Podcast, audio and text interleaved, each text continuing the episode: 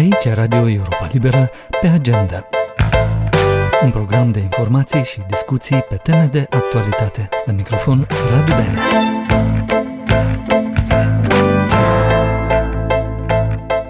Zeci de lideri europeni și înalți funcționari de la Bruxelles sunt așteptați pe 1 iunie să vină în Republica Moldova la un summit al comunității politice europene, o platformă de discuții pe teme comune lansată în toamna anului trecut la propunerea președintelui Franței Emmanuel Macron. Programată să aibă loc la vinăria Castel Mimi din apropierea capitalei, reuniunea este cea mai mare de acest fel pe care a găzduit-o până acum Republica Moldova și este privită ca fiind una plină de simbolism. Cine vine la summit și ce agenda are actuala ediție, aflăm de la colega noastră Cristina Popușoi. Printre mm, liderii cei mai cunoscuți, așa să zicem, care și-au confirmat până acum prezența și au transmis mesaje cetățenilor Republicii Moldova, dar și autorităților de la Chișinău, este și președintele francez Emmanuel Macron, ceea ce era cumva firesc, dat fiind faptul că de la el a pornit ideea acestei comunități politice europene, dar vorbim despre asta mai târziu. Tot a zis că vine la summitul de la Bulboaca și cancelarul german Olaf Scholz. Printre numele cunoscute uh, sunt și uh, cele ale uh, conducătorilor instituțiilor europene. Uh, a spus că vine președinta Comisiei Europene Ursula von der Leyen, uh, președintele Consiliului European Charles Michel, uh, dar și președinta Parlamentului European Roberta Metzola. Marea uh, întrebare este dacă va veni sau nu președintele ucrainean Volodymyr Zelensky, uh, pentru că nu a, acesta nici nu a confirmat, nici nu a infirmat că, că vine și o altă chestie e că uh, nu sunt deocamdată informații dacă noul vechiul președinte al Turciei, Recep Tayyip Erdogan, ar putea veni la acest summit.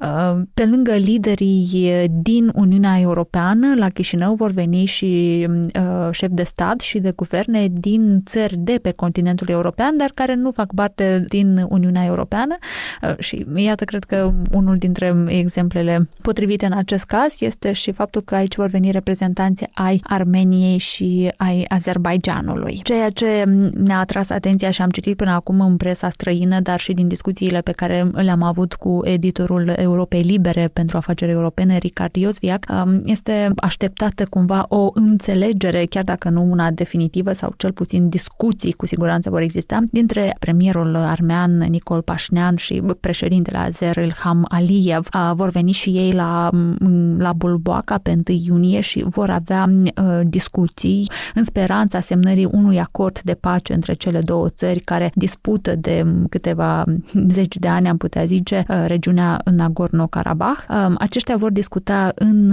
prezența uh, președintelui francez Emmanuel Macron și a cancelarului german Olaf Scholz. Cât de realist va fi și cât de mult va fi pus în practică o asemenea înțelegere rămâne de văzut pentru că de-a lungul timpului între cele două țări au mai existat înțelegeri de, de pace, dar nu e neapărat că uh, au, fost, au și fost respectate. Dar să revenim, uh, Cristina, la agenda actuală ediție și la obiectivul acestei structuri politice paneuropene care a fost, uh, iată, deja supranumită de un institut pentru geopolitică de la Bruxelles, copilul războiului din Ucraina. Da, această comunitate europeană este mai mult una de discuții aproape uh, informale, dar este o platformă pentru care toți liderii europeni uh, din state europene, mai puțin uh, Belarus și uh, Rusia, se vor întruni pentru a discuta cele mai importante probleme de pe continentul european. Iar acum acestea sunt pacea, războiul din Ucraina, așa, securitatea energetică, uh, cam acestea ar fi cele mai uh, importante subiecte. Dar până la urmă, această comunitate nu este o baghetă magică care ar putea să rezolve problemele Republicii Moldova sau problemele altor um, uh, state, să zicem, din um, Europa de Est dar este o oportunitate de discuții între marii, între marii lideri și în cazul de față ar fi pentru Republica Moldova o oportunitate de a aminti Europei că iată există o, un astfel de stat mic uh, la, la granița Uniunii Europene, am putea să zicem așa și la granița cu un război, uh, o țară care uh, se declară majoritar pro-europeană.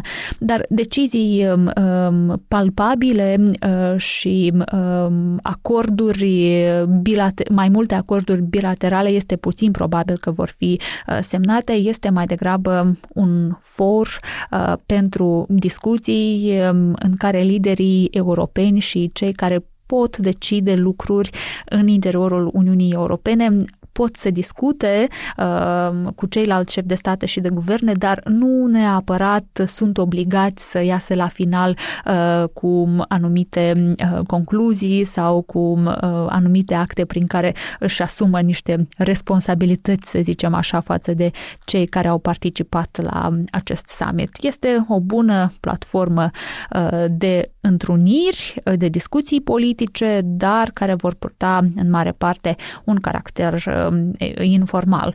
De fapt, asta era și marea frică acum uh, un an și așa, când a fost um, începută această, concepută această comunitate politică europeană la uh, propunerea lui Emmanuel Macron, uh, președintele francez, că aceasta va fi o anticameră în care ar putea să fie ținute astfel de țări ca uh, Republica Moldova, ca Ucraina și ca Georgia, da? să fie ținute acolo pentru a nu intra în, în Uniunea Europeană.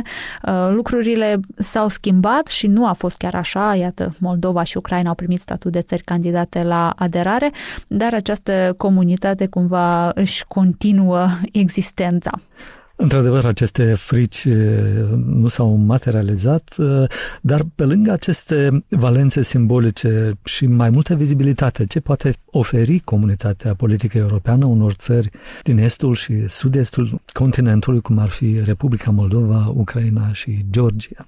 Primul lucru care îmi vine în minte atunci când vreau să-ți răspund la această întrebare din perspectiva uh, unui jurnalist uh, care acoperă, să zicem, situația din Republica Moldova și trăiește aici, e că oferă încurajare. Uh, sau um, încurajare că este văzut și că cineva ține cont uh, sau că partenerii externi țin cont de situația din Republica Moldova. Altceva ar putea să fie um, o șansă pentru Republica Moldova să um, demonstreze sau să arate liderilor europeni că într-adevăr s-a pornit pe această cale a reformelor. Vorbind uh, cumva să zicem mai pragmatic, la ce s-ar mai putea aștepta de exemplu Republica Moldova de la acest summit al comunității politice europene, e probabil un anunț oficial uh, despre uh, sancționarea unor uh, politicieni și oameni de afaceri care încearcă să destabilizeze Republica Moldova, despre care Europa Liberă a scris săptămâna trecută. Um, nu este exclusă și nu sunt excluse și niște anunțuri de ajutor financiar pentru Republica Moldova și pentru, și pentru Ucraina. Deci sunt niște lucruri care pot fi luate în uh, calcul și chiar și din discuțiile pe care le-am avut cumva cu reprezentanții președinției de la Chișinău, um, ei ne-au spus că se așteaptă uh, și la niște um, declarații sau la niște anunțuri de ajutor financiar pentru Republica Moldova, dar uh, bineînțeles este deocamdată o chestie în așteptare, este o expectativă să, să zicem așa. Mulțumesc, Cristina, să adăugăm numai că o a treia reuniune a comunității politice europene a fost deja programată să aibă loc în Spania în a doua jumătate a anului, iar cea de a patra ediție în Marea Britanie în prima jumătate a anului 2024. Așadar, în marginea reuniunii la nivel înalt a comunității politice europene de pe 1 iunie, vor avea loc o mulțime de întâlniri bilaterale cu o mare varietate de teme. Presa britanică a semnalat ca pe o întrevedere interesantă pe aceea dintre premierul britanic Rishi Sunak și președintele francez Emmanuel Macron. Subiectul principal, a scris The Guardian, va fi imigrația ilegală spre Marea Britanie, al cărei nivel înalt, confirmat de date noi, dă un motiv de regret regret celor care ar fi crezut că merită să voteze pentru Brexit. Mai multe de la Mircea Țicudean. Discuțiile pe care le-ar putea avea în Moldova premierul britanic Rishi Sunak cu președintele francez Emmanuel Macron ar veni după ce un nou sondaj de opinie arată că o majoritate a britanicilor vor de acum o relație mai strânsă cu Uniunea Europeană, în ceea ce Guardian, ziar britanic de stânga, numește cea mai dramatică schimbare de opinie publică de la Brexit încoace. Până și în localitățile britanice, unde în 2016 s-a votat cel mai masiv pentru ieșirea din Uniunea Europeană, arată sondajul cu peste 10.000 de respondenți, s-a dublat deja numărul celor care doresc o evoluție în sens invers decât Brexitul, adică o relație mai apropiată cu blocul cu 27 de țări membre. Sondajul comandat de campania internaționalistă Best for Britain mai arată că în prezent 63% din britanici cred că Brexit a creat mai multe probleme decât a rezolvat. Cercetarea sociologică vine după ce datele guvernamentale au arătat că migrația înspre Marea Britanie a ajuns la nivelul record de 606.000 de persoane în 2022, o creștere de aproape un sfert față de nivelul din 2021, în ciuda asigurărilor guvernului că Brexit va da ocazia britanicilor să-și recapete controlul asupra frontierelor. Asemenea îngrijorări, scrie Guardian, se vor afla pe agenda întâlnirii de joi din Moldova a premierului britanic Sunak și președintelui francez Macron. Chestionați în legătură cu politica britanică a vizelor, respondenții sondajului au declarat în majoritate că Marea Britanie ar trebui să elibereze mai multe vize care să permită intrarea muncitorilor străini. Guardian notează că această permisivitate sporită vine pe fondul acumulării de date privind impactul negativ asupra economiei al barierelor comerciale ridicate de Brexit. Recent, prestigioasa London School of Economics a calculat că gospodăriile britanice au plătit după Brexit 7 miliarde de lire sterline ca să acopere costul suplimentar al importurilor alimentare din Uniunea Europeană. După Brexit, tensiunile poate cele mai vizibile între două foste colege de Uniune Europeană au fost cele dintre Marea Britanie și Franța, inclusiv sau mai ales din cauza migrației. În martie anul acesta, premierul britanic Sunak și președintele francez Macron au parafat la un summit un acord în valoare de peste 500 de milioane de euro pentru oprirea traversărilor ilegale ale canalului Mânecii. În baza înțelegerii, britanicii au oferit Franței finanțare suplimentară pentru a mări numărul patrulelor de poliție în zona de tranzit, ca și pentru ridicarea unui nou centru de detenție în Franța pentru ilegali, inclusiv cu obiectivul de a-i descuraja să se îndrepte spre Marea Britanie. Le Monde a scris că summitul franco-britanic din martie a fost primul în cinci ani, fiind posibil grație investirii ca premier la Londra a lui Sunak, un partener de discuție mai credibil pentru Paris decât Boris Johnson sau Liz Truss. În martie, Macron a spus că discuțiile cu Sunak au marcat un nou început, iar Sunak a vorbit și el despre o alianță înnoită, recunoscând că relația franco-britanică a fost marcată de provocări în ultimii ani.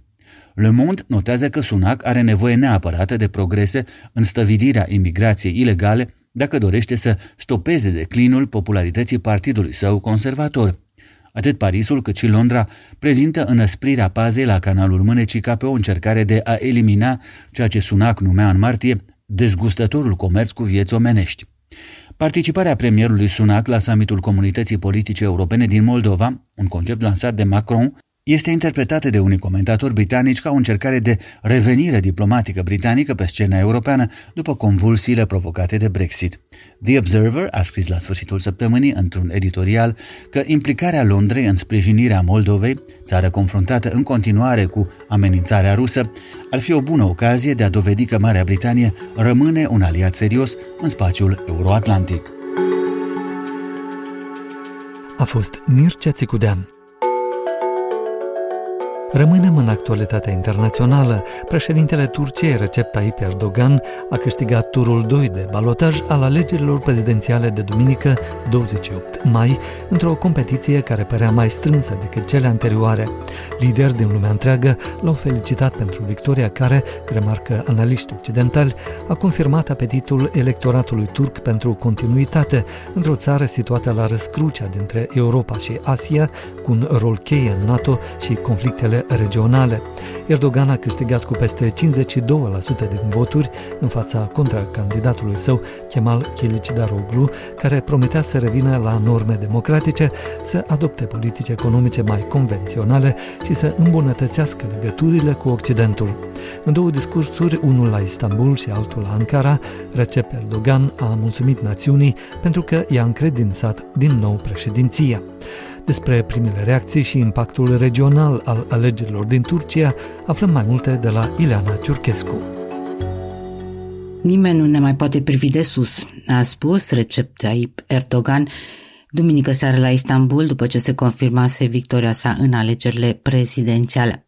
Un fel de a reaminti că el este cel care a readus Turcia în poziția de putere regională respectabilă și este și motivul pentru care, sau unul din motivele, în tot cazul, pentru care a fost reales în pofida unei crize economice profunde, remarcă și majoritatea analiștilor politici. Primul a fost președintele rus Vladimir Putin, care s-a grăbit să-l felicite încă înainte de confirmarea rezultatului. Victoria în alegeri este o dovadă clară a sprijinului poporului turc pentru eforturile tale de a întări suveranitatea statului și de a urmări o politică externă independentă, a spus Putin, potrivit agenției Reuters, care citează pagina de internet a Kremlinului. Este de presupus că ceea ce apreciază Putin în acest moment, în primul rând, este refuzul lui Erdogan de a izola Kremlinul. Asta după invazia neprovocată a Rusiei în Ucraina. Și chiar dacă aliații Turciei din NATO au impus sancțiuni Moscovei și și-au redus drastic dependența energetică de Rusia. Schimburile comerciale dintre Turcia și Rusia au crescut însă mult de la începutul războiului din Ucraina. Erdogan menține legături strânse cu Rusia, dar oferă și ajutor militar Ucrainei. Victoria lui Erdogan a fost salutată și de președintele ucrainean Volodymyr Zelensky, care a subliniat rolul de mediator jucat de Turcia de la începutul invaziei rusești. Contăm pe consolidarea în continuare a parteneriatului strategic pentru binele țărilor noastre, precum și pe consolidarea cooperării pentru securitatea și stabilitatea Europei, a scris Zelensky într-o postare pe Twitter. Cum se știe, Erdogan a mediat și acordul din iulie 2022 prin care Rusia a pus capăt blocadei asupra exporturilor de cereale ucrainiene prin porturile de la Marea Neagră, evitându-se astfel o criză alimentară globală. Politicienii occidentali s-au grăbit și ei să-l felicite pe Erdogan, declarând că sunt gata să continue să lucreze cu președintele turc, în ciuda anilor de relații uneori foarte tensionate. Președintele american Joe Biden a spus că speră să colaboreze cu Erdogan pentru rezolvarea provocărilor globale comune. Aștept cu nerăbdare să continuăm să lucrăm împreună ca aliați NATO în soluționarea problemelor bilaterale și globale comune, a scris Biden pe Twitter, fără a menționa tensiunile recente din relația bilaterală provocate de relația Turciei cu Rusia, dar și de blocarea aderării Suediei la NATO. Turcia este un membru cheie al alianței NATO și, după cum se știe, după o lungă ezitare, a aprobat admiterea oficială a Finlandei în NATO, Finlanda fiind țară vecină cu Rusia. Alături de Ungaria, Turcia continuă însă să blocheze aderarea Suediei la NATO. Pentru alianță, Suedia ar fi un nou membru important strategic prin securitatea ridicată pe care o poate oferi în Marea Baltică. Occidentul speră acum că starea deplorabilă în care se află economia Turciei și probabilitatea că Erdogan va fi nevoit să se concentreze pe stabilizarea finanțelor și atragerea de investiții străine, că din toate aceste motive ar putea tranzacționa cu Ankara admiterea Suediei în NATO. Alianța Nord-Atlantică speră că acest lucru să se întâmple până la summitul din iulie de la Vilnius, cum a lăsat de înțeles și secretarul general NATO, Jens Stoltenberg, în mesajul de felicitări pentru Erdogan postat tot pe Twitter. Aștept cu nerăbdare să ne continuăm munca împreună și să ne pregătim pentru summitul NATO din iulie, a scris el. A fost Ileana Giurchescu. La Washington pare să se contureze un acord între Casa Albă și Camera Reprezentanților asupra creșterii limitei datoriei de stat, în lipsa căruia guvernul american riscă să intre în incapacitate de plată cu consecințe grave asupra economiei globale. Data limită este tot mai aproape, după cum aflăm de la corespondentul nostru Valeriu Sela. Ridicarea limitei datoriei naționale americane este o chestiune serioasă care polarizează atenția observatorilor politici. Deși amenințarea ca un acord între partide să nu fie realizat, cu consecințe grave asupra economiei globale, nu e pe deplin eliminată, există acum o înțelegere între Casa Albă, cu președinte democrat și Camera Reprezentanților, acolo unde controlul este deținut de republicani. Ce conține această înțelegere între lideri republicani și Casa Albă, care încă se cere validată de membrii în Cameră, cei din Senat și, în final, președinte? Inițial, Biden a cerut ca limita datoriei să fie ridicată fără precondiții, pentru că este vorba despre achitarea unor obligații trecute. Republicanii au replicat că acceptă să ridice limita datoriei doar dacă Casa Albă și democrații includ reduceri de cheltuieli. O primă prevedere a noi înțelegeri este ca cheltuielile federale, cu excepția pensiei de asigurări sociale și programului de asigurări medicale pentru cei în vârstă, Medicare, să fie aproape înghețate până în 2025. A doua măsură avută în vedere este menită să-i ofere președintele Camerei, Kevin McCarthy, un argument pentru a convinge pe colegii sceptici să sprijine planul. Printr-o lege recentă, Biden oferea fonduri suplimentare și întărea agenția care se ocupă cu colectarea impozitelor federale. Această finanțare va fi redusă pentru că republicani se opun extinderii agenției, considerând-o ca fiind ostilă afacerilor și o amenințare la adresa libertăților individuale. Acordul respectă prevederile proiectului de buget al președintelui Biden, care include creșterea cheltuielilor militare. În contextul negocierilor, Casa Albă propusese ca și aceste cheltuieli să fie înghețate, dar republicanii au respins propunerea. Concluzia a fost să se respecte ceea ce Biden a cerut inițial în proiectul său de buget, care e mai puțin decât republicanii și-ar fi dorit. Republicanii au cerut în negocieri ca condițiile de muncă pentru obținerea de ajutor social de către cei nevoiași să fie năsprite și au obținut o parte din ceea ce vroiau, cu excepția programului de asigurări medicale Medicaid. Semnificativ este și ce nu e cuprins în acord. Democrații au dorit eliminarea anumitor scutiri de impozite, argumentând că pachetul trebuie să includă și creșterea veniturilor federale, nu doar reducerea cheltuielilor, dar republicanii s-au opus și au avut câștig de cauză.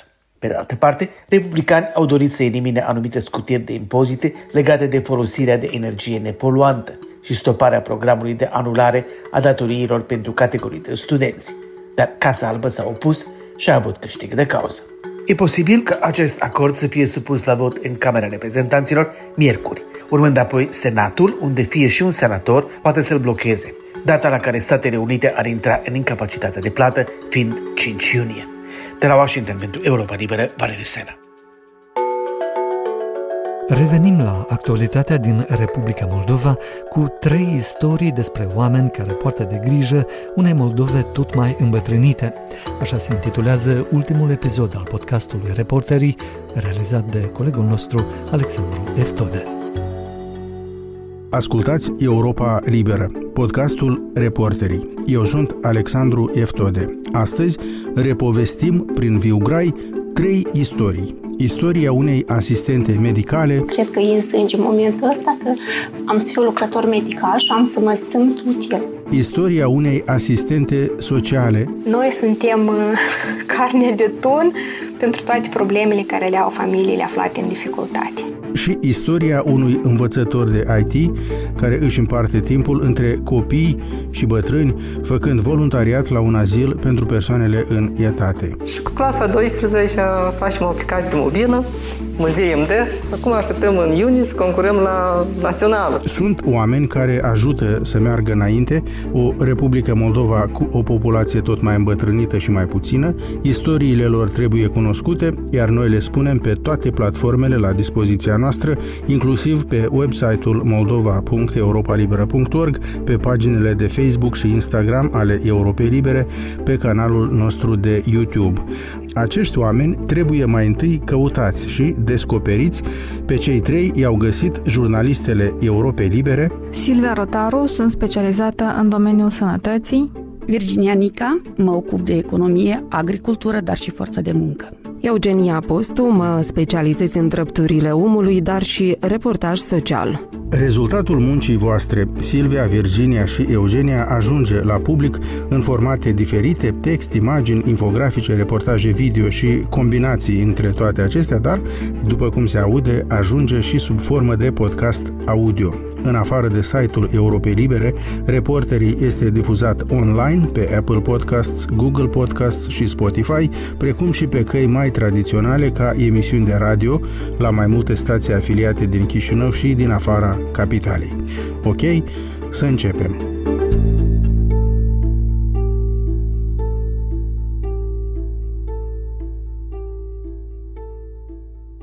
Silvia, începem cu tine și cu istoria Anastasiei Dimitriu, în vârstă de 32 de ani, este asistentă medicală superioară la Centrul de Sănătate din satul Vorniceni, raionul Strășeni. Este una din cele aproximativ 20.000 de asistente medicale din Republica Moldova sau NURSE, cum li se spune din engleză. Tu, Silvia, ai făcut un reportaj video despre Anastasia Dimitriu cu ocazia Zilei Internaționale a Asistentului Medical, marcată pe 12 mai. De ce ai ales-o pentru reportaj tocmai pe ea? Bine, mi-am dorit să fac cunoscut oamenilor o poveste despre o asistentă medicală tânără care a ales să meargă în sat și nu a rămas în oraș să profeseze și așa am făcut cunoștință cu Anastasia și i-am aflat povestea. Am vrut să mă întorc în satul natal, să activez în centrul de sănătate Vorniceni. Anastasia, da, s-a întors în satul ei natal. Ea și-a dorit din prima, după terminarea uh, Colegiului de Medicină din Ungheni, să se întoarcă în Vorniceni, dar... Așa s-a întâmplat că nu au fost uh, locuri vacante și am fost... Astfel, ea a fost trimisă de către Ministerul Sănătății la Spitalul Raional Strășeni, acolo unde a lucrat uh, patru ani. M-am întors în satul natal din 2017. Iar apoi uh, s-a eliberat un loc la Centrul de Sănătate Vorniceni și ea a fost chemată... În calitate de asistentă medicală superioară.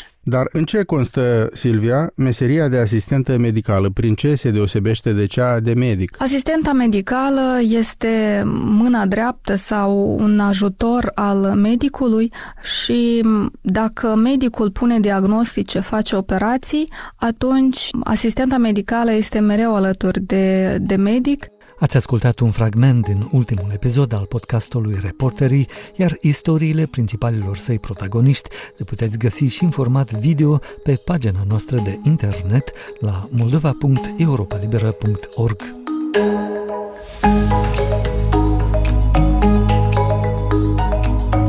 Agenda este un produs audio al Europei Libere. De patru ori pe săptămână, 30 de minute de informație verificată și bine pusă în context, cu moderatori experimentați, reporteri îndrăzneți și oaspeți de prestigiu. Pe agenda sunt subiecte pe care alții în Moldova fie le rezolvă prea iute, fie le ignoră, fie le coafează ca să placă cuiva. Noi nu avem datorii, nu jucăm după rating și avem un singur obiectiv, adevărul. Pe agenda se difuzează atât sub formă de podcast, cât și ca produs de radio pentru stații afiliate din Moldova.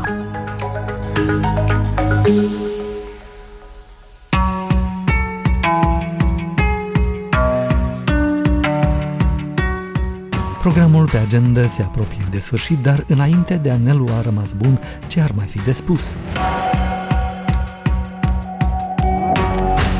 Președinta Maia Sandu a anunțat că va propune Parlamentului o inițiativă legislativă pentru crearea unei instituții care să combată, citez, propaganda dăunătoare statului Republica Moldova și să apere cetățenii de manipulare și atacurile propagandistice constante. Șefa statului a propus să fie creat un centru național care se va numi Patriot și care va avea misiunea să transmită informații veridice publicului larg și să identifice, să evalueze și să combată dezinformarea. Textul proiectului de lege va fi propus spre dezbateri publice și apoi expediat în Parlament până la sfârșitul lunii iunie. Președintele Poloniei a anunțat tot luni, 29 mai, că va semna un proiect de lege care autorizează înființarea unui birou pentru investigarea influenței rusești. Opoziția a criticat acest proiect și declarațiile președintelui Andrei Duda, spunând că ar fi o vânătoare de vrăjitoare împotriva opozanților guvernului într-un an electoral. Partidul Naționalist de Guvernământ, Lege și Justiție afirmă că Partidul Liberal de Opoziție, Platforma Civică, ar fi permis Poloniei să devină periculos de dependentă de combustibilii fosili din Rusia atunci când a fost la guvernare între 2007 și 2011. Proiectul legii interzice persoanelor care ar fi acționat sub influența Rusiei să dețină funcții publice timp de 10 ani. Unul din liderii opoziției, Marcin Chiarvinski, a condamnat decizia lui Duda spunând, citez, niciun președinte de țară democratică normală nu ar semna vreodată o astfel de lege de tip stalinist. Punem punct aici, Radu Benea vă mulțumește pentru atenție și vă dorește toate cele bune. Aici Radio Europa Liberă.